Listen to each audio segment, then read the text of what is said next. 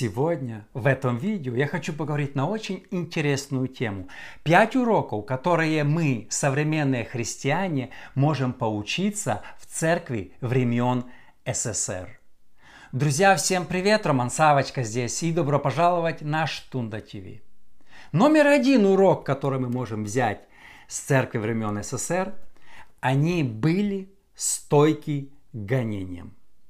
В СССР, мало кто об этом знает и мало кто об этом сегодня говорит, были самые сильные гонения на христиан за всю историю существования христианства. Римская империя, Нерон и Диоклетиан, они просто отдыхают. В СССР просто сотни пасторов были замучены до смерти. Например, Ивана Воронаева вскормили собакам в советском концлагере. Тысячи христиан просто сидели в тюрьмах. За что? За то, что они верили в Бога. Тысячи домов молитвы было просто конфисковано. Советы хотели, чтобы христиане не собирались и думали, если мы заберем дома молитвы, они просто рассеются. Но христиане начали собираться по домам. Генсек обещал, что мы покажем последнего христианина по телевизору в таком-то году. То есть выпускались там журналы «Безбожник», и была всякая антихристианская, просто безбожная атака на христиан. И понятно, что православные, католики, они прогнулись под давлением. Вступали там в пионеры, комсомол, пели «Союз нерушим», слава КПСС, но пятидесятники и баптисты, они остались стойкими, за что их, конечно, сильно и преследовали. Я думаю, как говорится, не дай бог, если бы в Америке или в Западной Европе произошло то, что произошло тогда в СССР, забрали здание молитвы, посадили всех пасторов в тюрьмы, просто людей садили в тюрьмы, сколько бы осталось искренне верующих людей. Или если бы сегодня пришли такие гонения, как во времена СССР, сколько из нас остались бы верить, когда перед тобой стоит или тюрьма, или смерть, или ты будешь верить Богу. Когда за то, что ты имеешь Библию в доме, тебя могли посадить в тюрьму. Но, к счастью, церковь во времена СССР осталась стойкой, и мы можем им подражать и брать пример. Друзья, перед тем, как мы продолжим, если вы еще не подписаны на мой YouTube, обязательно подпишитесь. Помогите мне распространить принципы Царства Божьего среди большего числа людей. Ваш лайк, комментарий и подписка помогут мне в этом. Спасибо всем, кто это уже делает. Номер два, что мы можем поучиться в церкви времен СССР. Церковь была в оппозиции. Мало кто об этом знает, я сейчас расскажу. Христиане, конечно, не выходили на забастовки против власти, я не об этом говорю. Но все церкви от Владивостока до Львова понимали, что коммунизм – это зло, и не поддерживали идеи коммунизма, ленинизма. Кстати, в церквях в России были намного больше гонения, чем в Украине. Например, в Западной Украине, посадили в тюрьму лидеров, пасторов и проповедников. Я встречался с одним человеком из Магадана, он говорит, 50% церкви сидело. Бабушки, дедушки, не просто проповедники, рядовые члены церкви. Просто так всех садили, чтобы запугать.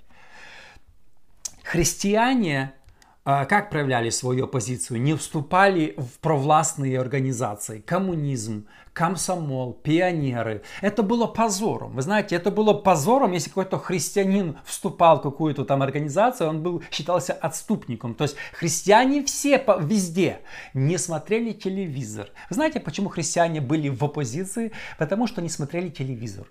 В нашей церкви телевизор считался грехом, называли одноглазый идол. И правильно делали. Если бы христиане в СССР смотрели телевизор, они бы прогнули. Телевизор – это промывка мозгов. Почему сегодня мы наблюдаем то, что мы наблюдаем? Потому что люди смотрят телевизор. И это промывает мозги. И люди начинают верить в ложь. Не поддерживали христиане в те времена советскую агрессию на Афганистан, когда началась война. Они оправдывали, нужно там освобождать Афганистан. Или вы не услышали ни от одного пастора, когда советы напали на Чехию и другие эти. То есть не поддерживали разные военные кампании СССР, которые они вели против других народов. То есть христиане понимали, что война – это зло. В отличие от некоторых современных христиан. Смотрите, если бы епископ в те времена или пастор сотрудничал, или узнали, что он там фотографируется, я не говорю с генсеком, там даже с любым партийным человеком, ему бы сразу сказали, что предали бы анафеме его.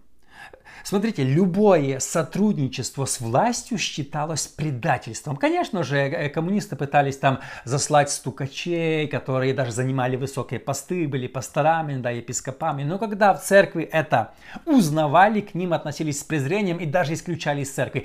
Это было просто, ну без вопросов. То есть, если ты стукач, все, ты уже, ты не свой. Ты предал церковь, ты предал Бога, ты предал веру. То есть, любое сотрудничество презиралось.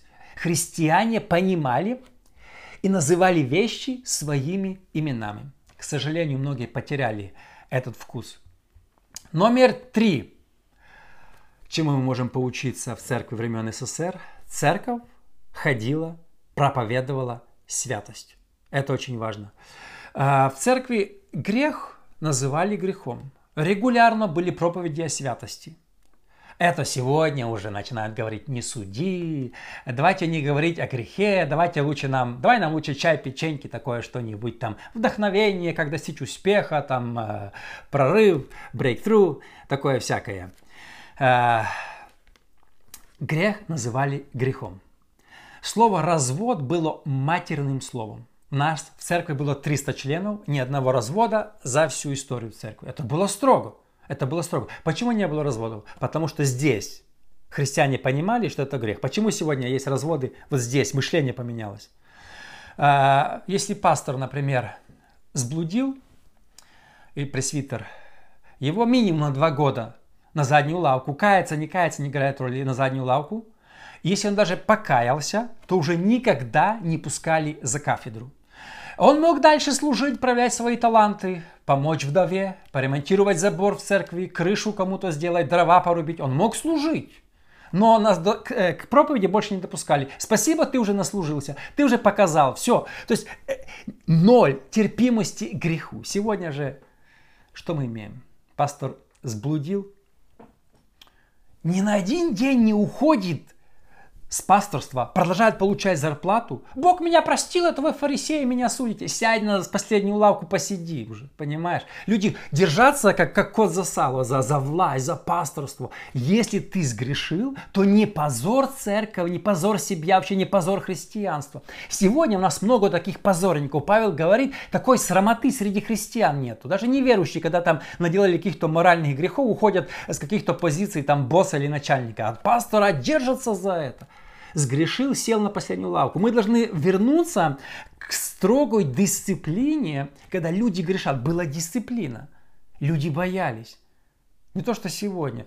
Вообще мы боялись пророков. Кто из вас в пятидесятнической церкви? Он ходил по залу и указывал, кому грехи. У нас там за пьянство, курение, блуд, это сразу исключение с церкви. То есть люди боялись потерять это. А сегодня что? Исключили из одной церкви, пошел в другую. А там примут и даже не позвонят в предыдущую церковь, что его исключили. Что он там уже наделал делов непонятно сколько. Благодать, зато наша церковь выросла, десятина поднимется, понимаете? Вот такие мы сегодня стали, к сожалению. Номер 4.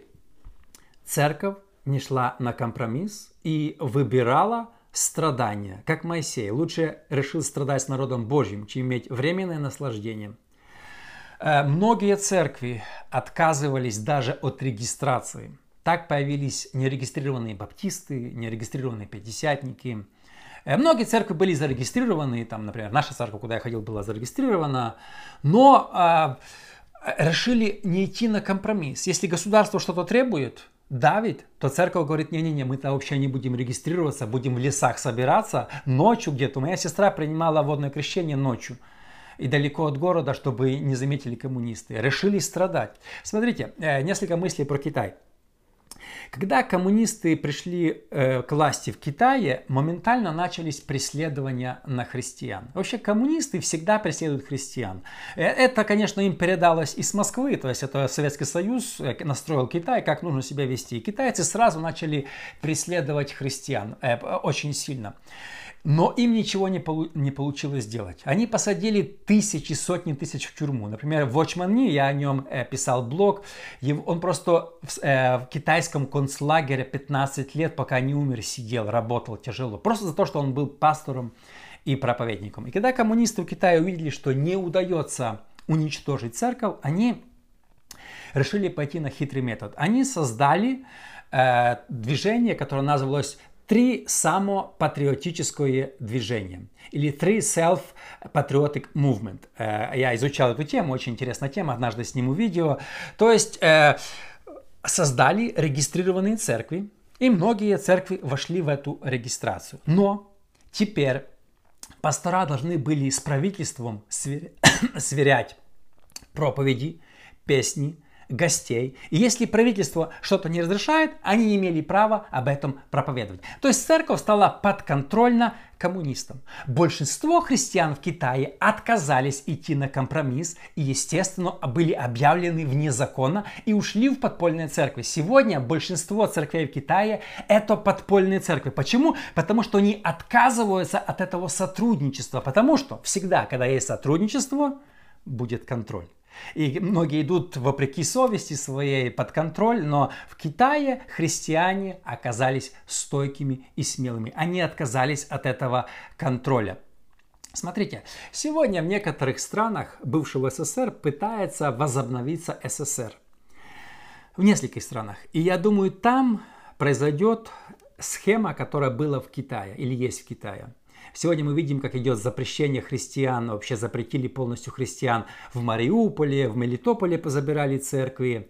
И я думаю, будет создана система регистрации. Хотите существовать? Регистрируйтесь. Нет, вы вне закона, вы будете презираемы, мы вас будем судить, бросать в тюрьму. А вот если вы зарегистрируетесь, ну, мы будем вас контролировать, мы будем вам рассказывать, что говорить, кто к вам приезжает, какие песни вы поете и какие предметы вы говорите. У меня есть данные, что уже есть епископа и пастора, которые сотрудничают, которые уже стучат, которые уже работают на определенные структуры.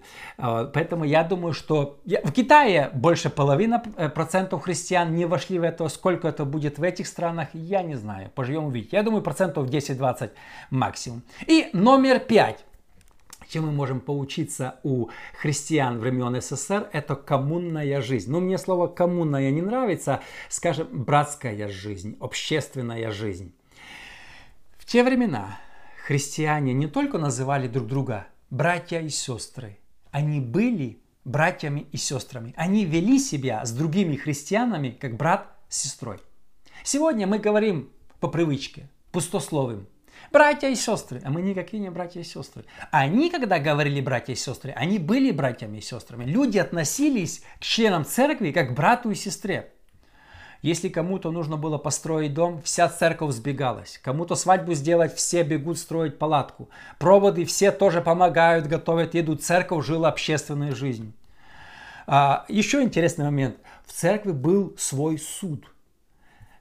Христиане, если, скажем, вас брат обидел, пообещал вам что-то сделать и вас надурил, то вы не шли в государственный суд, вы шли в церковный суд, собирался братский совет, и вы вдвоем рассказывали свою теорию, и братский совет что постановил, то и было. То есть он играл роль судей, ну, как Павел написал, почему вы ходите к неверующим судиться. Люди даже ходили выяснять отношения перед церковью. Церковь была арбитром, решала, что и почем. Если вы обратились к брату сделать там, например, в вашем доме ремонт, или поремонтировать машину, или забор, или еще что-то, он сделает вам дешевле, качественно и никогда вас не надурит.